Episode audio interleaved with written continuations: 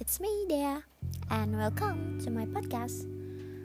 Um, this podcast will be fulfilled by um, English tales or mm, vocabularies that you can use in daily conversation and also grammar.